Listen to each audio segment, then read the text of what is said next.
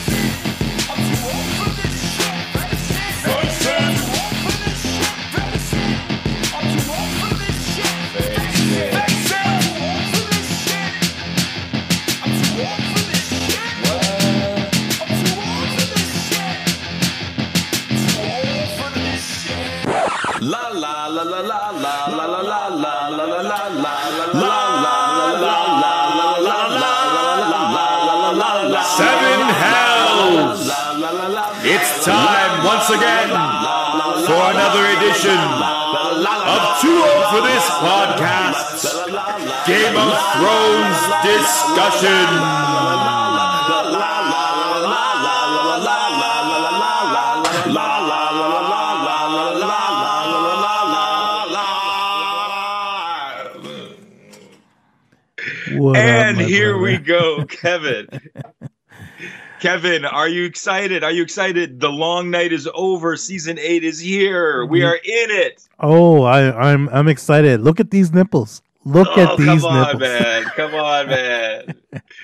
I know you're not as big a Game of Thrones fan as me, but I, you're, I'm forcing you to watch this season with me so I can get the I can get the reaction of the more casual fan. Yep. yep. But um, but man, have I been doing backflips in my head, excited about season eight finally starting, and here it is, and we have a whole episode uh, in the can, and I'm ready to discuss it All detail right. by detail. How about you?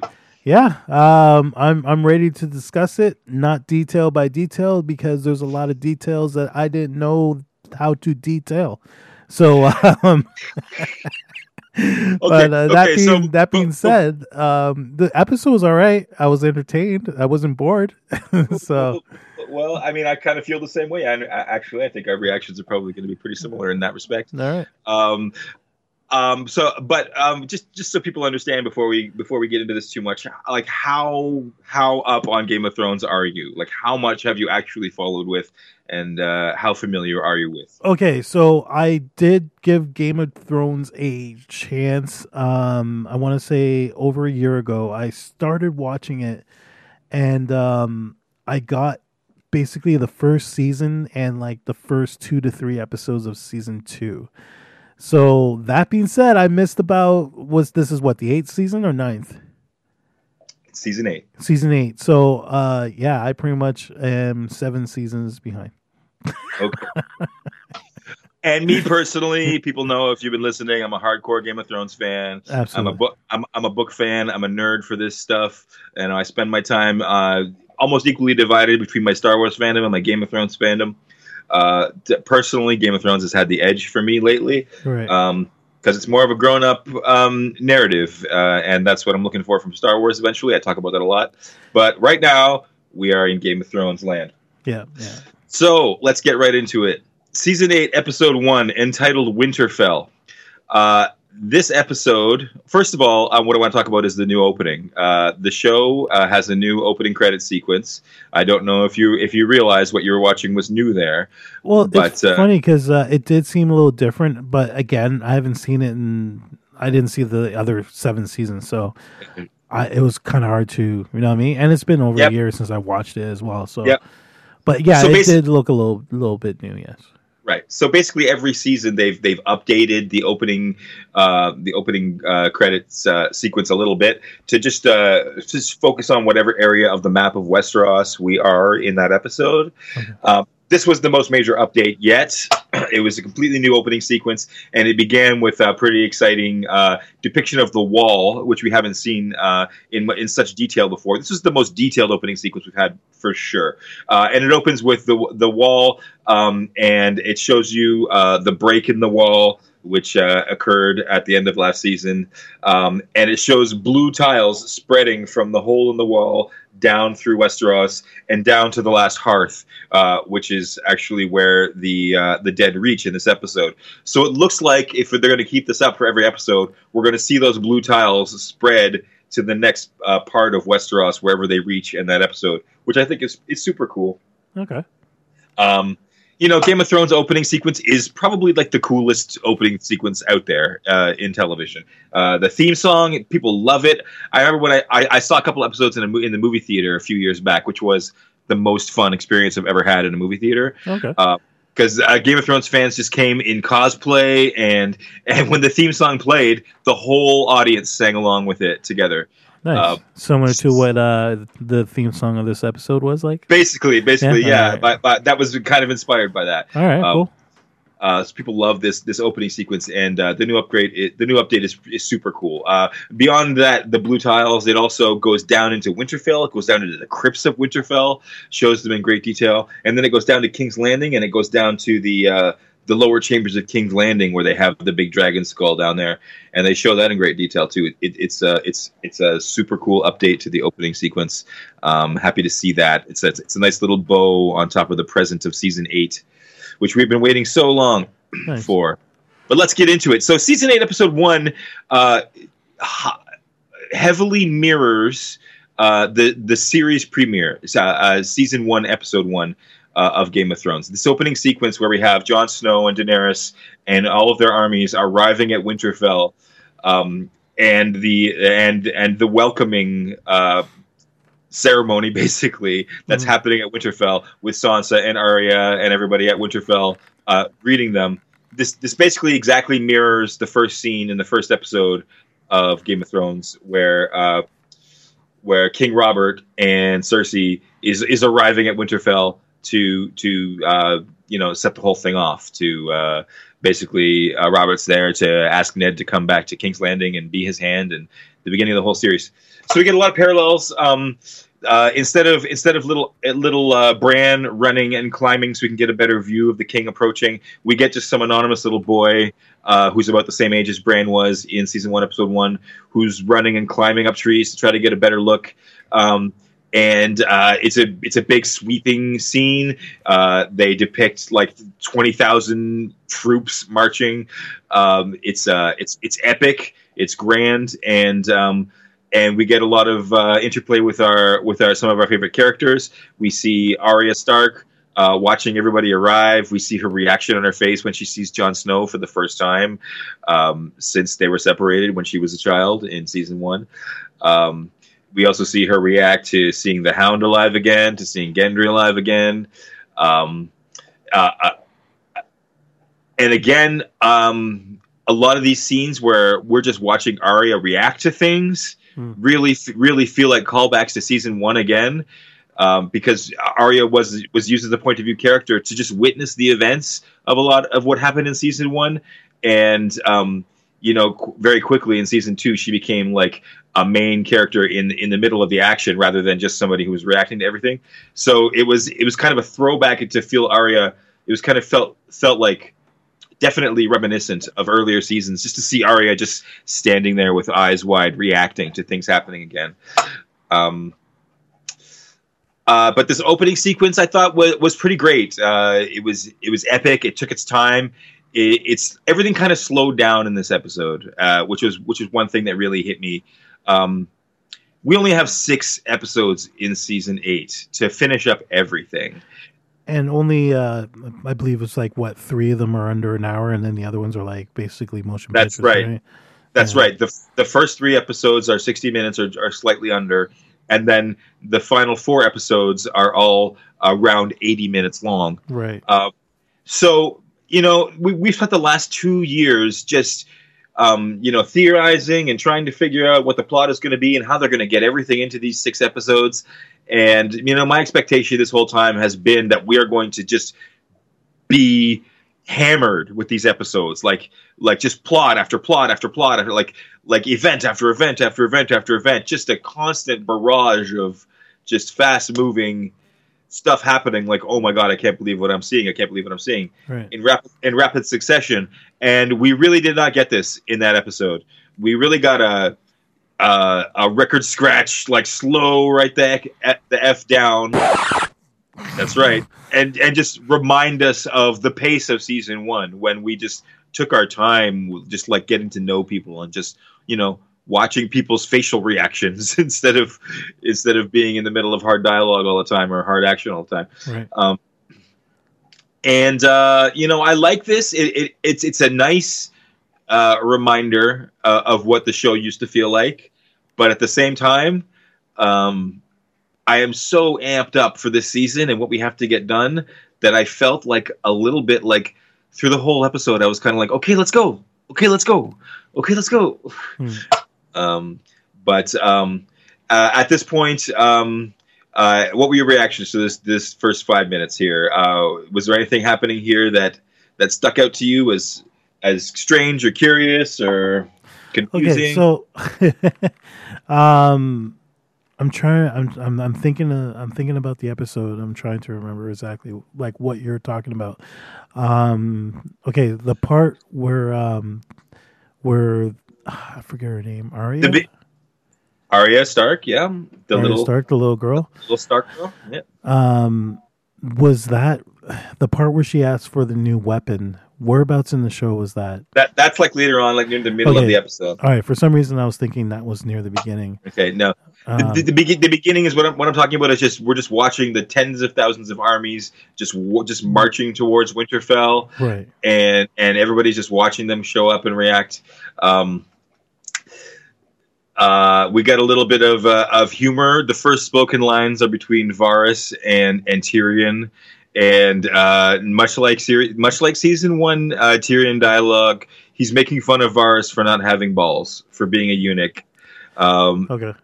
and, then, and there's a, and there's a line Varys says to Tyrion, uh, "How come you how come you have such a problem with people making short jokes, but you have no problem with making eunuch jokes?" And uh, Tyrion's response is, "Because I have balls and you don't." Um, Okay, see that Wait, joke wait. went over my head. that, that that's a funny Tyrion line, and and back in season one, that's like exactly the way Tyrion would talk, like every other line. Okay. Um, Being Peter Dinklage, right? yeah, Yeah. yeah. so I I did I did giggle at that line, but I was thinking when they said balls, I didn't know he figuratively meant he actually had no balls. I thought he meant like right. balls as in like bravery. no, there are there are many So- characters. There are many characters in Game of Thrones who have been castrated. Castrated? Okay. yes, castration is a very common thing in Game of Thrones. Right. Varys is castrated. Uh, later on, we'll talk about Grey Worm. He's also castrated. The entire Unsullied army, those twenty thousand soldiers that are marching towards uh, Winterfell in the beginning of the episode, Yep. they're all castrated. None of them have balls. So Tyrion is Tyrion is proud uh, of being a part of the class of people who don't have to be castrated. All right. Uh, uh, so it's it's a funny Tyrion joke, but Yeah. uh, but again, it's very season one, and I've, I I feel like okay, um, that was cute, but George Martin didn't write that joke. You know, Benioff and Weiss wrote that for this episode, and they, it's just to try to feel familiar. And I'm just like aware of what's happening, and I just want more plot and less callbacks. But that's just me at this point, anyway. right. Um, so uh, from there, uh, another thing that I, I noticed about this was that um, there's uh, a severe lack of Ghost. Uh, Jon Snow's direwolf did not appear in this episode. Where is he? He should have been at Winterfell, waiting for Jon to ret- return. But he's not, and I think as Game of Thrones fans, we all know the reason for this: that Ghost is too expensive to digitally put on the screen. Um, uh, typically, up until now, we do not get very much Ghost, especially if there's an episode that has dragons in it, because it seems like the CGI budget or the CGI team doesn't have the time or the resources to do too much for one episode. So if we're going to get dragons, we're not going to get dire wolves. Mm. Uh, if if we're going to get uh, giants and woolly mammoths, we're not going to get dragons. And it, it seems like we've only ever gotten like one big exciting CGI element um, in a, in an episode like this in the past. And I was hoping that in season eight the rules were going to be different, but I was wrong, and that was disappointing. So we got a whole we got a whole episode, and I hope we don't get another whole episode without any direwolves in it. Um, and and that was really disappointing to me because uh, as a as a book fan, like the direwolves are just as important as the dragons, and the fact that they're not in the show very much, uh, just because they're more expensive or more difficult, uh, is really a problem for me. Um, this this TV series is supposed to be the pinnacle of of achievement for um uh, for for production for what we can do. Um, so I want to see anything that we can see on the film on the screen here, and um, the fact that we don't get that sometimes um, is a bummer to me. Right. So no ghosts. Uh, you probably didn't notice that. no, oh no, but but I definitely did. Okay, Okay. uh, so back in Winterfell, um, everybody gets together and has a meeting because uh, soon after the greetings, uh, Bran Stark uh, cuts everything short and says, "Look." Uh, the dead have broken through the wall. They have one of your dragons, Daenerys. They're coming for us. We don't have time for this. So we cut to uh, their their meet. They're they're like in the the uh, the audience chamber. I'm, I'm not sure the proper word for it. The, the great hall in Winterfell where they where they conduct all their business. And we, we immediately learned that the Northern Lords are all upset with Jon Snow for marrying Daenerys, giving up his title as King of the North. He, he he has to convince them. Look, we need her. We won't defeat the Night King without her and her dragons. Uh, my my title wasn't as important to me as as saving all of you. You should appreciate that. Everybody's like, hmm, okay, we don't trust it, but whatever. uh, everybody in Winterfell is kind of really bitchy to Daenerys, uh, Sansa and Arya. Um, uh, very catty, very very. They see her as a threat to their family. Um, and, and they have good reason to because Daenerys' family in the past has been uh, uh, very, very evil to her family, Okay. and um, and they've been through a lot together, so they don't trust her yet, and that's probably to be expected. There's a there's a funny line where where Sansa's uh, complaining, "You brought all these armies here, and how are we going to feed them? How are we going to feed two dragons? What do dragons eat anyway?" right. And, and Daenerys has an awesome clap back. She just throws her a side eye and says, "Whatever they want." Yeah. Uh, and the look in her face seems to say, including you. So watch it. Uh, also, in this scene, we get something that comes back later in the episode. Uh, uh, Sansa and Jon tell little Lord Umber um, from the Last Hearth to to quickly return home to the Last Hearth. Gather all of the people who are still there and bring them to Winterfell for protection, because the Last Hearth is the first um, the first stronghold between the wall and the rest of Westeros. So the Dead's army is going to reach there first. Mhm. Uh, Lord, uh, little Lord Umber, he's like ten years old. He's the Lord of the last stronghold. Um, he's uh, in charge, so they're sending him back to gather all those people, people and evacuate them to Winterfell. Um, they established that early in the episode, and they also they also established that they are calling the Brothers of the Night's Watch from the wall. They're saying, forget the wall, doesn't matter now, it's fallen now. Everybody back to Winterfell. This is now our last line of defense. So we get that underway in this episode. Um, and uh, we, we don't really get much further than that as far as um, as far as preparations uh, for the battle are, are concerned. Okay. Uh, we do talk about the building of the weapons.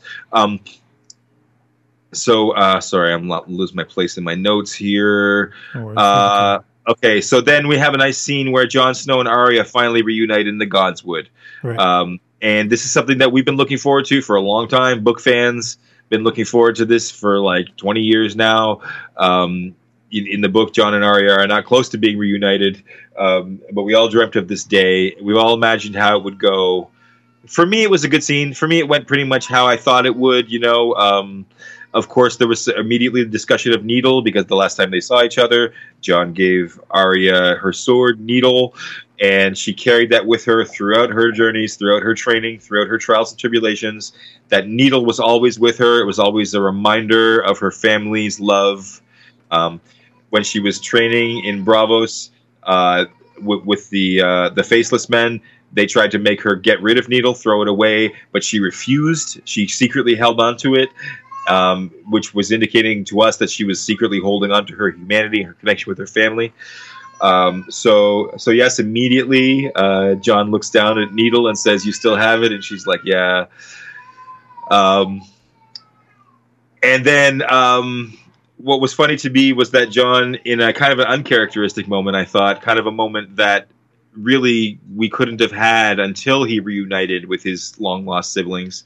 Uh, he kind of reverted to a childlike conversation with her. He was like, "Where were you? Uh, I I could have used you here to help me with Sansa. She thinks she knows everything." Mhm. And when he said that, it was like, wow, they- they're really talking like they're kids again and they're siblings, and they're like, Sansa thinks she knows everything. Um, and then um, Arya, of course, defends Sansa. She says, "You know what? Sansa is the smartest person I know." And Jon's like, "Surprised? You're defending her?" Um, uh, kind of a cute little conversation, kind of out of character. I thought Jon Snow um, has really kind of been through so much. He's become like kind of so like evolved. Uh, kind of mature and above the fray that to see him be like a little bit childish and immature and catty uh, for a minute kind of felt like weird to me but i kind of i kind of think i'm okay with it because uh, you haven't seen your baby sister in like years so you kind of revert to the way you used to be when you were kids i, I think it's okay it was Right. a good scene in my opinion it was a good reunion Okay. um, uh, one thing that bugged me about it, uh, Jon Snow shows Arya his uh, Valyrian steel sword, Longclaw, and she and he's like Valyrian steel, woohoo! He's all bragging about it, and then she never shows him that she has a Valyrian steel dagger for some reason. I I didn't get it. It was weird just because he bragged about it. Like they, I didn't expect him really to care that much. But the fact that he said, "Look, I have Valyrian steel," and then she was like, "Oh," and then didn't go, "Look, I have Valyrian steel too," just felt a little awkward. I don't know why they made that choice there. Okay. But um, overall, again, uh, I don't mind that scene at all. It's pretty cool. Um, uh, then from that point, we cut to King's Landing, uh, and we see Cersei uh, looking out over the ocean, watching Euron Greyjoy's fleet return with the Golden Company on board. Right. The Golden Company are an army of sellswords. They're mercenary fighters. Uh, they come from uh, I forget the name of the country. It's a it's a it's a land that's not shown in the books at all. That we don't go there in this in the books of the TV show. But but they're basically um, former Targaryens who had a little rebellion within the Targaryen family about a century back, and they were they were booted out of Westeros.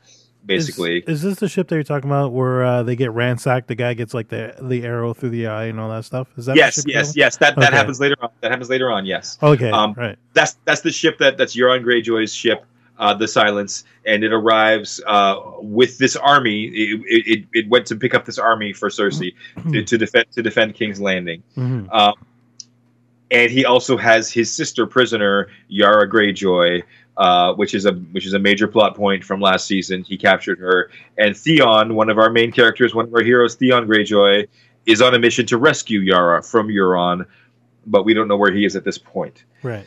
Anyway, Euron arrives. Uh, he, brings the Golden Company to Cersei. Uh, and here in King's Landing, I was kind of disappointed in all of this section, honestly. Um, I, I get that Cersei is supposed to be kind of alone. She's kind of lost all of her allies. She's kind of uh, alienated everybody. That's why she's forced to team up with Euron. That's why she's forced to hire the Golden Company. Um, but there's just something that feels like weak and sad about Cersei in this episode. Uh, she's too alone. She's too isolated. She's she's not um, like evil and powerful enough, in my opinion. She's she doesn't feel like a threat to me uh, in this episode. She feel I feel kind of sorry for Cersei in this episode, which I feel like is a weird a weird way to be at this point in the story. Sorry. Uh, she's the one that's tied up in the uh, in the ship, right? No, no, no, no. That's Yara. Oh, Cersei okay. is the Cersei is the queen. She's the she's got short blonde hair. She wears the black dress with the with the uh, armored shoulder pads. And so she's the one that was in the throne room, whatever. yeah, one- she was she, she's in the, Okay. she's in the Iron Throne, right? right. And and and, and Euron Greyjoy. Um, his his entire goal is to marry Cersei so that he can take the Iron Throne for himself. Mhm. Um, his plan to do that was to go and get this army for her to win her affection. And he comes back and he's like, "Okay, I got you this army. Now you got to sleep with me." right. And she's and she's like, "No, when the war's over." And he's like, "What? No way. The war could take years. I'm not waiting that long." Yeah. And then she finally is like, ah, "Fine, whatever."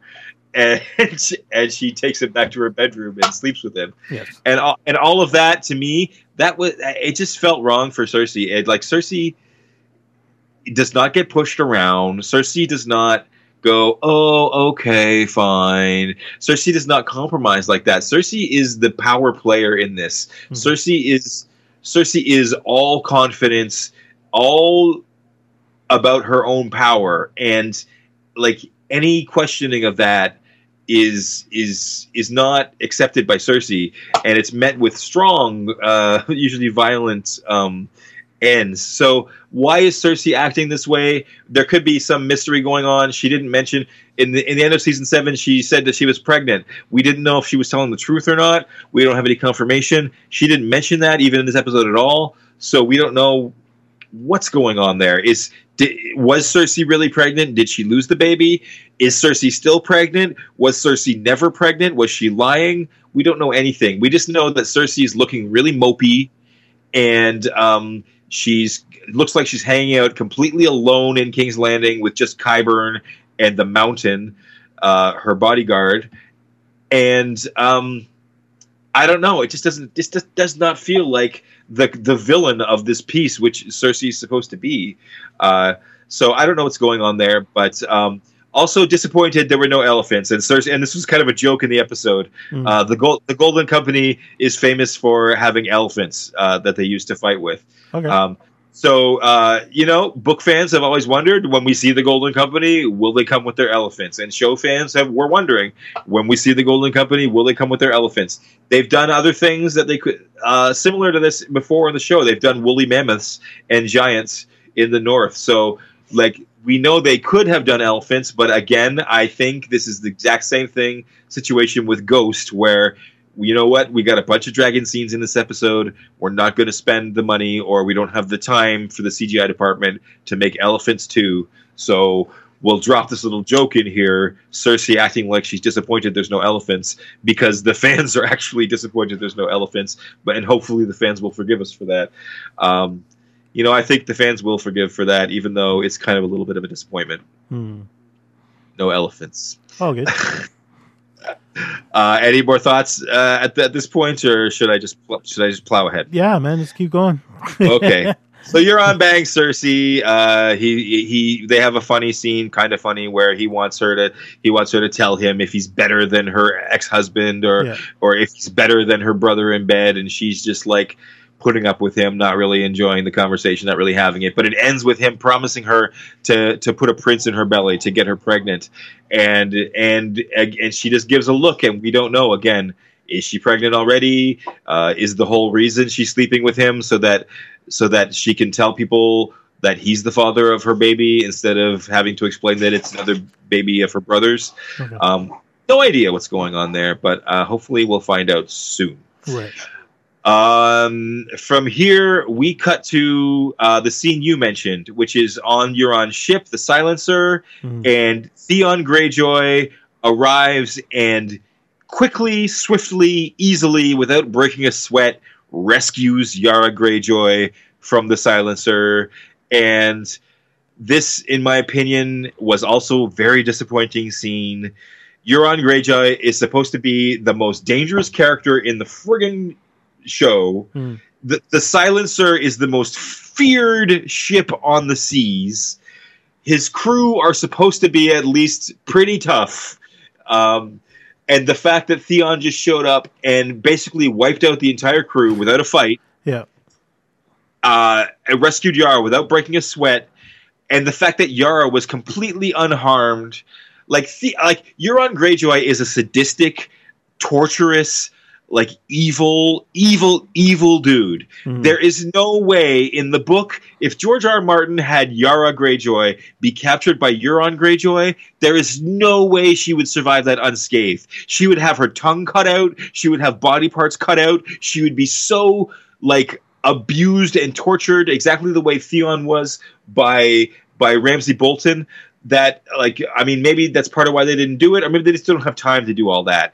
They they just got to get to the point where Theon rescues her because they got to move Theon's plot forward and they don't consider it to be one of the main plots but uh, this is another th- situation where, as a book fan, I'm like, "Oh my god!" Watching Theo rescue Yara so easily, and they they kind of played it for laughs instead of instead of danger. Hmm. Um, in like I was ah, just disappointed in that. Yeah. Um, and then immediately like uh, just quick plot exposition. Uh, we we cut to they're they're on the deck of a ship and Yara's telling Theon, "Okay, I'm going home to take back the Iron Islands because um, hint hint if the battle if the battle at Winterfell goes poorly, Daenerys is going to need somewhere to go retreat to afterwards. So, I mean, clearly they're telegraphing that Daenerys is going to retreat to the Iron Islands uh, after the Battle of Winterfell goes bad with her dragons. Mm-hmm. But the, but at the same time, Yara tells Theon, "I know you want to go to Winterfell instead of coming with me. I know you want to go help Jon Snow fight, so go." What is dead may never die. And they have a hug. And it's like okay it's a, it's a nice moment but it is it is such a quick it is such a brief like just flying through what would have been probably a couple of chapters in the book of plot to get through all of that. Um, it, it, felt like uh, a really kind of uh, cheap handling cheap yeah. handling of that to me. Okay. yeah. Um, so uh, those characters, not my favorite. Um, the show isn't handling them as well as I would like. Um, what are you going to do? Um, and from there, we go to another scene, which was which was ah pretty pretty exciting, pretty cool visually. But um, uh, again, as a book fan, I have problems with it. So we're back at Winterfell. We're talking about the dragons. We're finding out the dragons aren't eating as much as they should, and we have Dany and Jon um, going out to check on the dragons, and uh, they're chatting. And Dany jumps up on the back of Drogon, and she basically goes, "Hey, Jon, just jump on. Yeah, just just jump on Rhaegal, right?" Um, and and they play it they play it as kind of a cute, funny scene again. To me, it kind of feels like How to Train Your Dragon four a little bit. Um, you it's know, he's like funny you should say that because that's exactly what I was thinking when I was watching yeah. that that scene. Yeah, it's exactly what I was thinking. And and that is my problem with yeah, it. Okay. okay. Um, because in in like in the books, uh, like what do I hold yeah. on to? Whatever you can. Right. Right. Right. yeah. Um. Look in the books. George Martin establishes very clearly that nobody can ride a dragon except a Targaryen. Right. And we, at this point, do not know that Jon's a Targaryen. Nobody even suspects that Jon's a Targaryen at this point in the show. Daenerys has no idea that the guy she just banged is her nephew, mm-hmm. that he that he's a Targaryen like her. Daenerys would absolutely know that if Jon is not a Targaryen, he cannot ride that dragon, and that if he tries, he's a dead man. Mm-hmm. Okay, Daenerys would absolutely try to stop Jon from trying to ride that dragon. She wouldn't just be like, haha, it's funny, go ahead, try, but if he kills you, uh, I'll miss you. Uh, right. Like, she would be like, no, you can't, nobody can, but, but Targaryens. Um, right. And then when he actually does ride the dragon, that should have been the moment where Daenerys was like, "Oh my god, you must be a Targaryen and we don't know it yet." It should have been this huge revelatory moment. But it wasn't. It was just a silly scene of, "Oh, is Jon going to be able to hold on this wild dragon ride?" Mm. And you know what? I uh, this is a problem. This is like where being a book fan can be difficult uh, for being a show fan because I should have just I should have just enjoyed this scene. Right? It was a pretty cool scene visually. Seeing the dragons fly over Winterfell, seeing them fly over the north, seeing them fly through the canyons, seeing them, you know, Jon and Daenerys riding on the back. Beautiful scene. I should have just been sitting there, like, like taking it all in, listening to the score, enjoying it. But the whole time, I'm just thinking, no, it's wrong. You're not doing it right Right. Um, so, so that can be frustrating as a Game of Thrones book fan. Um, and um, I don't know. Like, it's hard for me to say that this was a good scene, even though it. I mean, you if you watch it without all this context I'm providing, uh, yeah, sure, it's a great scene. But um, uh, as a book fan, I'm like, God, no, I'm sorry. I uh, that that was a miss for me. Right. um, Okay, uh, so as a, uh, as a the, non-book fan and non-show yeah, yeah. fan, yeah. I actually didn't mind the scene. Okay. so, so yeah, um, as an as an outsider to the to the source material and obviously the show, um, I actually didn't mind that scene at all. So I obviously, Fair enough. And See, there you go. See, that's the point, right? Like that, this, this, this would be what Benioff and Weiss would say to me. They'd be like, "Look, there's a lot more people like Kevin than there are like you, and we, you know, yeah, we we appreciate people like you, but we have to get as many Kevins as we can." yeah. Uh, and and that and that's fine. You know, that's the reason we have, I guess, this show that I love so much yeah. in the form that we do. Um, okay, so anyway, uh, after uh, okay, another part about this dragon ride scene is um, they go off to this waterfall, like uh, like it's I guess it's way up way up north somewhere. It's a really isolated place, Mhm. and um, there's some reference to the fact that um, it was a place where I think Jon or or Ned Stark used to take the, the kids hunting when they were when they were little or something. Right. But uh, the dialogue here really jumped out at this really jumped out at me. I was like, okay, this dialogue wouldn't be here unless it's here for an important reason Mhm. because it just it just stuck out a little bit as a little bit weird. Um, like Jon and Daenerys have a, like a really romantic moment at this waterfall, and Daenerys has the line, "We could stay here for a thousand years and no one would find us." yeah, and and Jon makes a goofy little face and goes, "We'd be really old." Um, this means something. Uh, it's it's got something to do with the Night King. It's got something to do with the thousand year cycle because it has been a thousand years since the last long night. It's been a thousand years since the last time the Night King invaded Westeros with the army of the dead. Mm. So for a thousand years, the Night King has been hiding north of the wall, where nobody could find him, right? And now he's really old, like Jon's saying. Mhm. So a lot of people think that the end game of the whole battle is not going to involve Jon killing the Night King, but is going to involve Jon having to replace the Night King okay, like so, like some people think the reason the Night King is advancing is that this is a thousand year cycle. His life is ending, and he needs to ha- he needs to appoint a new leader to lead his people back north to lead the dead, basically. Mhm. Like the dead, like the dead are just like another race in Westeros, and they need a king. And and we don't know that this is for sure why the Night King is here, but this is a very popular theory. So I think that this line is a hint. We could stay here for a thousand years and no one would find us. We'd be really old. Uh, it, it just it, it, it can't be there for no reason, and I, I think we're gonna. I think this is a hint that we're gonna we're gonna get some kind of ending related to this uh, thousand year life cycle of of the Night King or the events of of the invasion. Okay.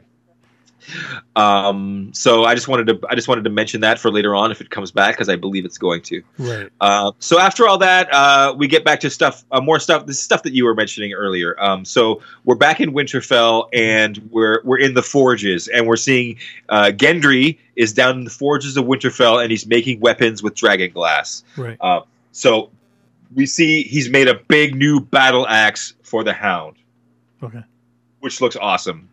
It's got a giant uh, dragon glass blade. Dragon glass is just black, shiny stone.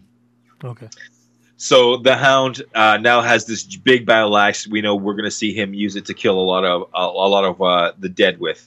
Um, but in this same scene, um, uh, you know, Gendry and the Hound are having a little chat about the axe, and then Arya arrives, uh, and uh, it's a it's a it's a cute little tense moment. Um, Arya and the Hound have not seen each other for a few years since Arya left the Hound for dead and robbed him. hmm Um, and so we don't know how they're going to react to each other. Arya and Gendry haven't seen each other in a few years since they were taken captive by by uh, Beric Dondarrion and the Brothers Without Banners, and since Gendry was sold, basically given to uh, Stannis Baratheon to be sacrificed um, for his king's blood by by the uh, by the Red Woman. Um, so uh, all these characters never expected to see each other again. Uh, when they come together, it's a fun little thing because uh, Arya and Gendry kind of have a little bit of a romantic connection. Uh, the Hound wants doesn't want to be in the room with that. um, uh, so Arya tells the Hound off. Basically, uh, the Hound and Arya kind of stare each other down for a second. They have a little bit of a tough guy exchange with each other, uh, and they kind of and they break off. Again, that's basically that's basically the show's version of a happy reunion for those two because those two characters they're not touchy feely lovey characters. They're both they know each other as warriors. They know each other as badasses. They talk to each other as badasses. Hmm. that's how they see each other. Um, so I, I like that reunion. And then Arya and Gendry um, they immediately fall back into their old banter. He calls her milady. She says don't call me that. Um, he's like i thought you were like any other rich girl. He says you don't she says you don't know any other rich girls besides me. It's it's uh it's exactly the kind of dialogue they used to have and and we're happy to see them back together and uh, a little bit flirty with each other.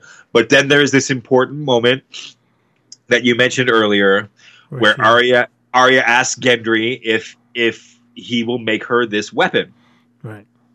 And so what were your thoughts about that when you saw that Um. okay, so um, I don't. I don't know. I, I I really again I was lost in the in the episode. So um, her asking him to make a weapon. I'm assuming that's something that may been in the past.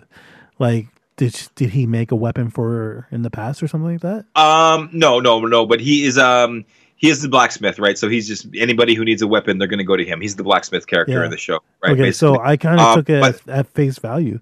Um, She asked him to make him a we- her weapon. So to me, Okay. to me, that's just you know what I mean. Like it, it didn't really have significance because I don't really know Right.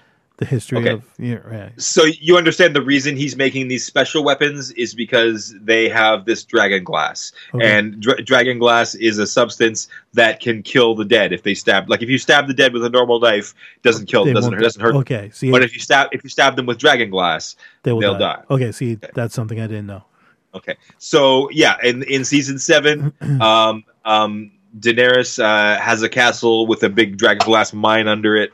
Uh, so in season seven, they mine a bunch of dragon glass and they take it back to Winterfell to make all these weapons to prepare to fight the army of the dead with it. Right. So now Gendry, like any character who has a special weapon. Gendry's like making them a dragon glass version, right? So Okay. he make he makes the Hound a dragon glass battle axe, right? Because the Hound fights with a battle axe. Um, so then, so then Arya comes with this. Can you make me this weapon? And we don't know what this weapon is. Uh, Arya is already armed to the teeth. She has needle, which we talked about earlier. Mhm. Her sword that her sword that Jon Snow gave her in the in the in the first episode. She has Cat's Paw, the Valyrian steel dagger, uh, which Valyrian steel also kills the dead. Okay, Um, so so she was already equipped to fight the dead. We're like, why does she need another? Um, this is interesting. This weapon looks from the picture. If you blow it up, it's a, it looks like a spear that detaches into two or three pieces. So people are people are debating like what the point of this could be. The tip of it is dragon glass, so it's definitely meant to kill uh, something that's dead. Uh, people think it may be to kill the undead dragon that's coming, uh, because the Night King in season seven stole one of Daenerys' three dragons and and turned it into a zombie dragon. right. So the Night King is now flying like an evil ice dragon. And, um, you know, uh, there's been no discussion of how we're going to take that dragon out. And it looks like Arya may be the only one making a plan for that. Hmm. She's making, it looks like she's making a dragon glass spear that can be thrown or launched at the Night King's dragon. That, that that's that's my guess anyway right. but I I wanted to point out again here, and this is I need a theory alert alarm. I'm going into theory now. Um, I don't, I, theory Unfortunately, I don't- alert! I don't theory have- alert! Um, I can give you a that'll work for now. Um, um, so basically, earlier when I when I was talking about that line about about the being a thousand years and that how that how that being like a reference to the end game, yeah. I think I think what we have here is another reference to the end game because there is a shot from one of the te- teaser trailers of Arya holding a dragon glass spear. Okay, Yeah. so this is from one of the later episodes. So this is this is obviously a shot of her with the weapon after Gendry's already made it for her, right? Okay. But it's, it's only one shot, and you only see the tip of the spear. But the tip of the spear, this dragon glass uh, spear tip, looks exactly like another shard of dragon glass that we've seen in flashbacks to when the children of the forest created the Night King. Hmm. The Night King was created a thousand years ago by having a shard of dragon glass, the exact same shape and size as Arya's spear tip, shoved through his heart. Okay. So the Night King has a shard of dragon glass, exactly that size and shape, shoved through his heart, and that's what made him the Night King. That's what gave him all of his magic and power, and and basically created him. And now, Arya has made herself a spear with that exact same kind of shard. And I've already said to you that my theory is going to be that Jon Snow has to take the Night King's place because the thousand year cycle has ended. So my my theory now, my my my crazy Jer prediction now, I, which I wish we had a sound effect for crazy Jer predictions. We're gonna get one of those. Is Yeah.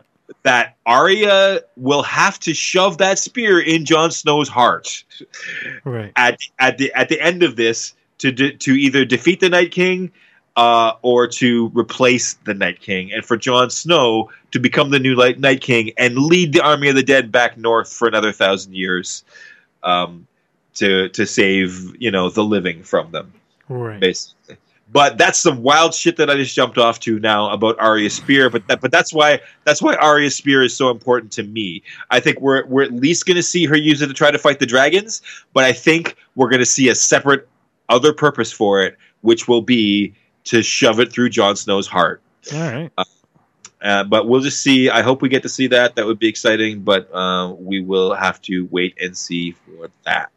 All right. Um, so after, uh, I mean, I mean, Gendry tells Arya, "Yeah, I can make this spear for you, no problem." She's like, "Cool," and that's basically the end of that interaction.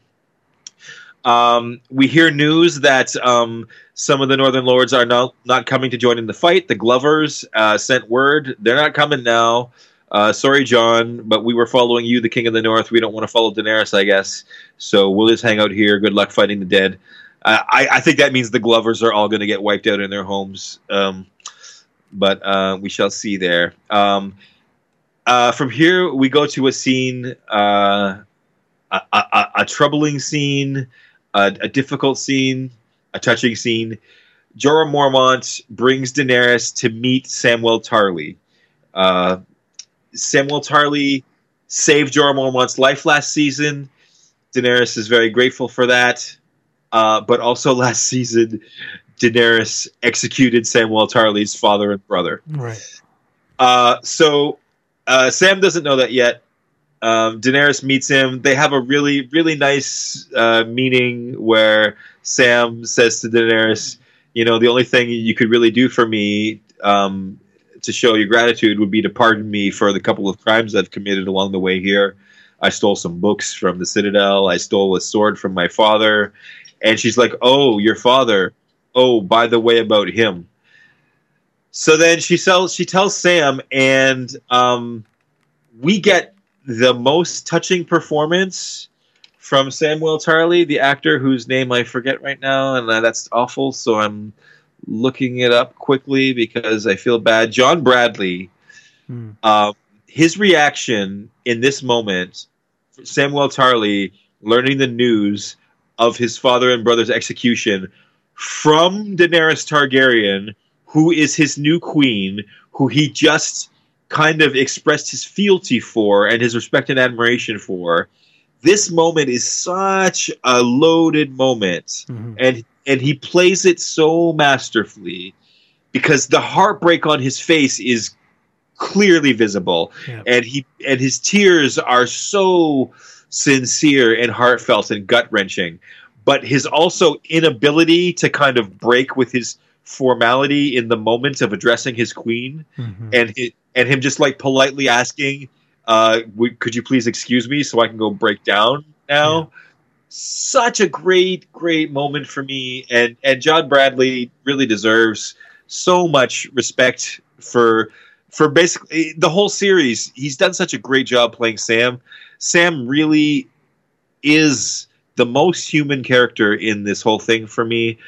Um, I, I guess um, I mean maybe a, a, close second would be Hodor, or maybe maybe first place uh, would be Hodor when he was still around. But um, like I just can't say enough about about John Bradley and his performance of Sam. Even though narratively, I don't really like where this is going story wise, mm-hmm. uh, where this goes exactly next. Honestly, um, because from there, Sam goes.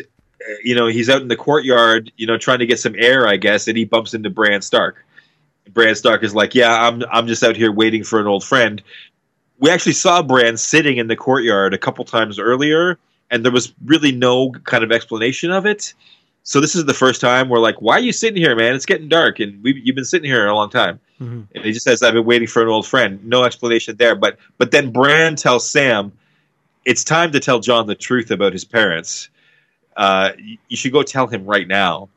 And and Sam's like, "Well, what, why me? Why not you? You're his brother." And and and Bran's like, "No, I'm not his brother. That's the point." And he trusts you more than me. You you know him better than I do. You spent more time with him, so it has to be you. Mm-hmm. Um, so here we go. Another big moment that book readers and show fans have been waiting for and imagining how is this going to go for years and years and years. We can't believe this is going to happen. And, um, and we get an interesting scene. It's another, it's another scene that is acted, is performed really fantastically by, by both John Bradley and by, um, and by Kit Harington, Jon Snow. Um, I, I mean, when Jon Snow, you know, hears this from Samwell, uh, who his real mother and father is, he's he, uh, the the face acting he, he pulls off is is is brilliant. You, you, see on his face, you see him like register for a moment. Oh my god, that sounds right. I kind of always knew, like suspected or knew where this feels like right to me. Mm-hmm. But then you, but then you immediately see where his brain goes. Oh my god, that means Ned Stark lied to me. There's no way Ned Stark would have lied to me. Ned Stark was the most honest, honorable man in the world. This can't be true. So then he gets his back up and he gets. It looks like he's going to get mad at Sam, right? Mm. You know, Sam. Sam explains to him, "No, look, your father, like Ned Stark, promised your mother Lyanna that he would protect you. He knew that Robert would murder you if he knew that you were alive and you were the real heir to the Iron Throne." Because really, this secret is so huge, right? Like the whole series wouldn't have happened the way it did if if everybody knew that Jon Snow was the true heir to the Iron Throne, right? Like all of this battling for the Iron Throne was only because there was no true heir. Okay. Right? Like if, if there was a true heir, like there would have been enough people who just said, "Okay, put Jon Snow on the throne. He's the king," and then this whole thing wouldn't have happened. Right. Basically, all the Starks would still be alive. Uh, you know, who knows? But um, so this this secret that Jon Snow is the true heir to the Targaryens is like the biggest thing that could the biggest piece of information that could possibly be to all of these characters in the show. Um, so like really a huge deal this scene, and um, I kind of don't like where it immediately went because instead of instead of going on about oh oh my god I'm in love with my aunt, um, she doesn't know. Um, instead of you know all of this wouldn't have happened if if everybody knew who I was. They immediately they immediately start they immediately start worrying about the Iron Throne. It's like, oh my God, you're supposed to be the King Jon. Like Sam's like, Daenerys isn't supposed to be our Queen Jon. You're supposed to be the King Jon. You'd be a better king than Daenerys Jon. And it, it immediately turns into like trying to turn Jon and Daenerys against each other for the Iron Throne. Okay. Which honestly, like I, I understand why Sam's upset with Daenerys. I understand why he thinks Jon would be a better king, but at this point in the story, when the Night King's army is about to beat down your door and you're all about to be wiped out, I don't buy that anybody would care about the goddamn Iron Throne in this moment. And um, it kind of bugs me a little bit that that's immediately where the conversation and the dialogue went. Um, that aside, though, uh, Kit Harington, fantastic job. John Bradley, fantastic job. Um, these characters, uh, these actors, just really do such a great job of of of selling us that that they that they really are these people in this moment right. with these things. Um, okay, so I just kind of went off on a meander there. Sorry. no worries. This is, Uh, your, this is your thing, man. This is what you're passionate Yeah. about. So yeah, was- yeah, yeah. yeah. Go. Um, anyway, uh, Sam breaks it to Jon. Um, they, yeah, they talk about the silly, silly. I don't know. I feel like Sam being pit against Daenerys is kind of a forced plot device. I was, I, I, I felt it was weird in season seven when Daenerys executed Sam's parent or Sam's dad and brother in the first place. Um, I felt like that scene was kind of forced, and now I feel like these consequences of that scene feel kind of forced as well. But um, you know, not the end of the world. I, I can live with it, I guess. Mhm. Um, so for, so we're, we're nearing the end of the episode now. From there, we jump to the last hearth, uh, which we which we mentioned earlier because um, uh, the little Lord Umber was sent there to to retrieve his people from there before the army of the dead arrive and wipe them all out. Right. So so here we have a scene of some characters who we haven't seen yet this episode. Uh, characters from from season seven who we're now catching up with for the first time. We see Tormund, uh, Giantsbane, Beric Dondarrion, and their party. Uh, they show up here at at uh, the last hearth, and they're exploring, and they bump into Dolorous Edd, who is who is the acting Lord's Commander of the Night's Watch, and a bunch of the brothers of the Night's Watch. Um, they kind of conveniently just meet up with each other here, and they find the dead have already been here. Everybody is already wiped out, and they find the Night King left them an interesting little art installation uh, on the wall uh, of the last hearth, um, which is, of course, uh, the dead body of Little Lord Umber, who is basically crucified on the wall in the middle of this giant spiral symbol. yeah, with that- like limbs and shit. I thought Yeah. that was uh, kind of a cool, cool image. Um, sorry, who was the little kid? The little kid was Little Lord Umber, so he was the he was the lord of that castle, that stronghold, um, and he was basically in charge of the whole place, Okay. basically. So he would be like the Jon Snow of the Last Hearth, right? Like Jon Snow would be the Lord of Winterfell. He's Okay. the Lord of the Last Hearth. Okay. Yeah, I had no idea who he was. I just and, and and that symbol we have seen before. That symbol was in the very first episode, so it's another callback to the to the premiere episode, which this episode does many many times. Um, the uh, the the dead when they're when they're leaving a message, they leave body parts uh, displayed in this symbol. Uh, it's basically a symbol of the children of the forest.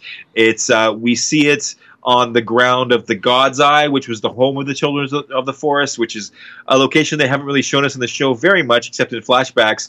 But um, it's basically where all of the Godswood trees. It's the center of the Godswood trees network. Hmm. There's a lot of uh, there's a lot of Godswood trees on the on the island. It's also where the children of the forest created the Night King. Um, so um, people think that the reason the Night King keeps leaving the children of the forest symbol behind is because he's letting everyone know that he's coming to pay them back. Hmm. But but we don't know. We don't know the true meaning of that symbol yet, and we hope that it'll be revealed eventually. But this scene, uh, really horror, really horrific. This is the horror scene of the episode. It's supposed to be the scare. It is pretty scary. Um, while they're standing there looking at poor little Lord Umber impaled on the wall, he suddenly comes to life and starts screaming this horrible death uh, scream. Yep. Uh, and Beric Dondarrion uh, takes his flaming sword and and impales him with it, and then and then we have uh, little Lord Umber demon burning to death and screaming. Yeah. Uh, and it's a it's a shocking, horrible little little moment uh, that is foreshadowing the horrors to come when uh, when the dead reach Winterfell. Um, and basically, what we get after this is uh, these characters are like they establish the fact that the dead are on their way to Winterfell, and they're gonna try to race them there to warn everybody at Winterfell, try to get there first. Right. Um, and uh, from there, we cut to the very final scene, which, once again, is a complete parallel, a complete callback to the final scene of season one, episode one. The final scene of season one, episode one, was uh, Jaime Lannister and Bran Stark. Bran Stark has climbed the window and he interrupts Jaime and Cersei having sex in the tower Hmm. and Jaime Lannister pushes Bran out the window, crippling him for life, and basically setting uh, the events of Bran's entire storyline in motion. Right. Bran and Jaime have not seen each other since that moment, season one, episode one, when Jaime pushed Bran out a window and crippled him for life. Oh, okay, that makes sense. Okay. So this final I do moment, remember that scene. I actually do remember good, that scene. good, yeah. good, good. It's a, it's a, it is it is a memorable one. Yeah. Um, so in this final moment, Jaime Lannister arrives at Winterfell. He's ridden north from King's Landing to come and help fight the dead, but he but he knows that everyone at Winterfell has a reason to want to kill him hmm. for all for everything he's done in the past. So this is a really big heavy moment. We don't know what's going to happen here. And but it becomes apparent in this moment that now we know who the old friend that Bran was waiting for was because Bran is standing there still waiting when Jaime arrives and the episode ends with Jaime seeing Bran there and the two of them locking eyes yeah. in in a in a stare down basically. And the episode ends with that stare down. Um and uh, that's super cool. Uh, again, this is a moment that fans have been waiting for for years and years since that first episode of the show, since that first uh, installment of the book. Uh, like Jaime and Bran, what's going to happen when they when they meet each other again? Um, so uh, that's where the episode ends and it seems to me like that's probably going to be what most of episode two is going to be. Hmm. Looks like they're going to be holding some kind of trial for Jaime Lannister. Um, concerns me a little bit because it feels like it's going to be another kind of slow episode. But I mean, that could be just me. Honestly, Kev, uh, if you said to me in in season eight, episode one, you're going to get all these things happening. You're going to get uh, you're going to get Jon and Arya finally reunited. Mhm. You're going to get you're going to get Jon finally finding out who his real parents are. You're going to get Jon riding a dragon for the first time. We didn't even know if he ever would. We just assumed that he would eventually, and we and we couldn't wait to see if that ever happened. That happened in this episode Right. uh, like uh, like all the other reunions, uh, like Arya and Gendry, Arya and the Hound, like all of this stuff is stuff that I have been waiting for years and years and years. And if you told me one of these things happened in this episode, I'd be like, "Oh, I can't wait to see that." but but but if you told me that this that this list of things happened in one episode, I would be like, "Holy crap, that's going to be the greatest episode of Game of Thrones ever made." Right. And, and Kevin, that is the episode that I watched this week. And here I am, ready to tell you that for me, this episode was a 7 out of 10. And it's funny because I was thinking the same thing. uh, and again, this is this is coming from someone who uh, who obviously doesn't follow the show, but um, it wasn't very for me. It wasn't very intriguing because now when I say intriguing, because there was a lot of uh, um, you know development that I didn't know what was going on. Obviously, right. So in my head, I'm I was thinking pretty much the same thing. It was probably like a seven out of ten. So Okay. Um, question. mhm. Did you, if you had never heard of the show before, if you were coming to this new, if you had just, if I had just said, hey, hey, Kev, check out this show, I think you might like it. well, uh, how, how, how would you feel after watching that episode? that episode, Yeah. again, like around seven, and the only reason, and okay, so I did watch, like I said, the first season, so uh, there was there are, there's obviously characters that I do recognize. Um, obviously there was there was like some some um some dialogue that I didn't get. Uh, for example, when you told me the whole thing about them being castrated, um, I just thought that was just a joke about not having balls, as in like you're you're not brave, you're not you're less of Right. a man. I didn't know Right. he figuratively meant he had no balls. Right.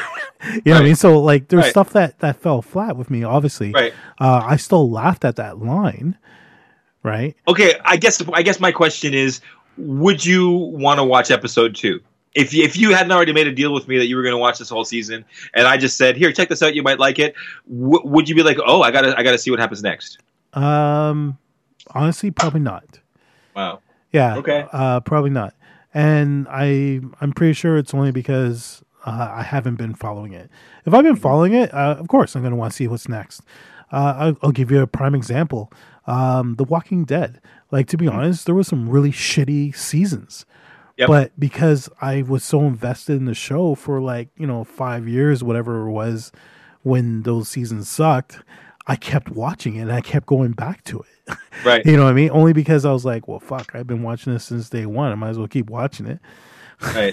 you know what I mean? the- yeah, and that's interesting to me because that's kind of I think you're kind of touching on what I'm kind of thinking in my head is like what I'm wondering to myself here is like like like I'm watching this and I'm thinking, oh, I love this, I love this, I love this, but then I'm thinking, oh, I don't like that, I don't like that, I don't like that, Yeah. and it feels like there's a lot of compromise going on here, and I, I'm asking myself. How much of my enjoyment of this show now is based on my investment in the show previously, and how much of it is based on this is a great, great show, Right. right? So I mean, I, I I'm kind of I'm kind of torn, honestly. I, I feel like uh, a lot of people think that that that the quality of this show has gone down since they passed the books and since they started just writing it as a television show. You know, without the resource material to kind of be adapting from. I'll say this: visually, it's stunning. Yeah, It's a Yeah. very, it's a very nice looking. I'll tell you this: the, the special effects were better in this than in Hellboy. right, right. And, so, sure and to, and to me it's probably the greatest that's ever been on television f- as far as visual effects go Yeah. and sound go as far as filmmaking go i think it's, it's absolutely the peak uh, of of what's been done on television Yeah. and and it's it's it's laid down the gauntlet for future shows like the mandalorian like for the instance Mandalorian, exactly. uh, like other shows that we expect that, that have to be cinematic have to be legitimately cinematic now Mhm. like you can't you can't you can't you can't cut corners anymore if you want to do like premium television in 2019 and and and that is based on the accomplishments of game of thrones Yeah. um, which which is why again which is why i go back to my disappointment when when they kind of have to cut corners like not have the dire wolves in there or not have the elephants in there. I'm kind of like man this show is the pinnacle. I want you to keep i want you to keep like, like pushing the envelope. I want you to keep keep raising the bar Yeah. i don't i don't i don't want to keep hitting your your um your limitations right i want you to have no limitations but but you know i can't ask too much i guess but um you know i'm still a fan of the show i'm still a big fan of the show i'm still looking forward to to the rest of this season and um uh, and I and I hope that you're going to enjoy going through it with me too. yeah, Um, like I said, uh, for- um, yeah, I'll, I'll continue watching it for sure. Um, but yeah, like I said, uh, I think I'd be more invested if I did actually continue watching it from from the time that I started. You know what I mean? But yeah, yeah, It is Yeah. what it is. Uh, Who knows? Maybe I'll watch this season. And I'll be like, you know what? Fuck. Now I want to watch the rest of it. You know what I mean? Like, who knows? right, right. Or what I'm more curious about, what I'm more curious about is um is going to be the next Game of Thrones uh, TV series, which which will debut. They're going to do spin offs, right? Yeah. So yeah, ne- next year, uh, probably around the same time in April, we will see the debut of the first Game of Thrones prequel series, Okay. which which uh, takes place way back in the past. But um, it's going to be an entirely new thing. It's not going to be based on on book adaptations. Hmm. Um, so I'm not going to have all of my oh my god that's not like the books problems with it, right? right. Um, and so we'll see at that point. Uh, we'll both be coming to it fresh, and um, we'll see if we like it and if we want to hang with it uh, the the way we have with this, the way we will with this TV series. Um, yeah, and um, going forward, uh, we're going to be doing. I'm going to be doing weekly reviews with you um, for for every episode uh, for the rest of the season, and I'm going to try to have a couple guests on with us too, uh, uh, some other Game of Thrones fans who can give me another another point of view Yeah, course. um, and because you know I'm not right about everything, all of my opinions are just opinions, and I, Yeah. and I hope that anybody who disagrees with me understands that um, I don't think that you're wrong and I'm right. I understand that my opinion is just my opinion.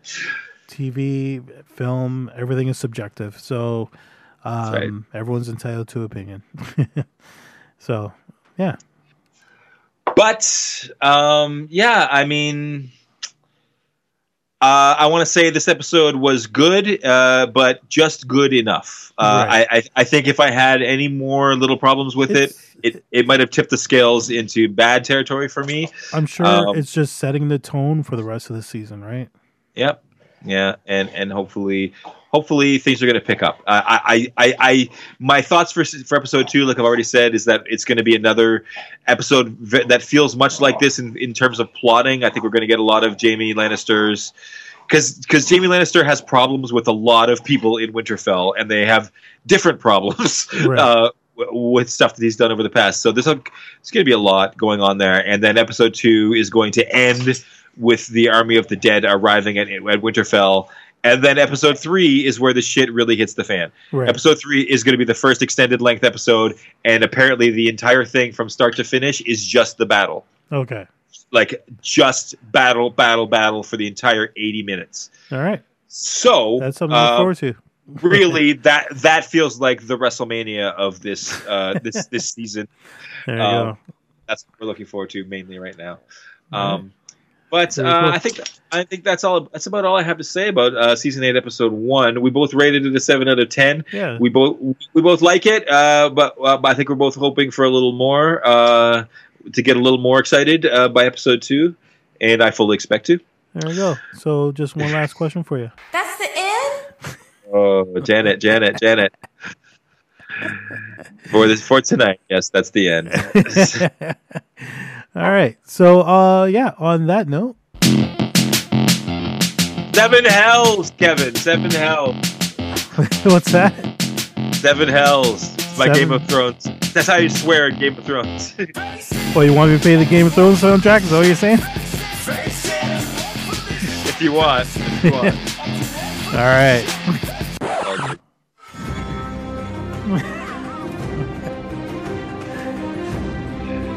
That more like it? That, that, that, that's that's a better sign off. So everybody, please check us out on Facebook. It's facebook.com forward slash tool for this podcast. On Twitter, it's twitter.com forward slash tool for this pod. Spelled with a two and a four, the way 90s rappers would do it. Thank you for listening. Uh, please tell your friends if you enjoy our show. Uh, like us, rate us, subscribe, uh, love us. Come back next week for more Game of Thrones. More Game of Thrones, and we're hoping to do a little bit more uh, talk about the Mandalorian, hopefully sometime soon. That's as well. true. We're gonna we're gonna get more Star Wars content going. We're gonna assemble the OG OT roundtable very soon Yeah. and, and talk about Star Wars from an old guy perspective, and uh, all of that coming up very soon. But There uh, go. for but for now, that's the end of episode eight. My name's Kevin Evans. And I'm Jeremy Dove on Nerd and Up Nerd. Until next time, Good day. take care.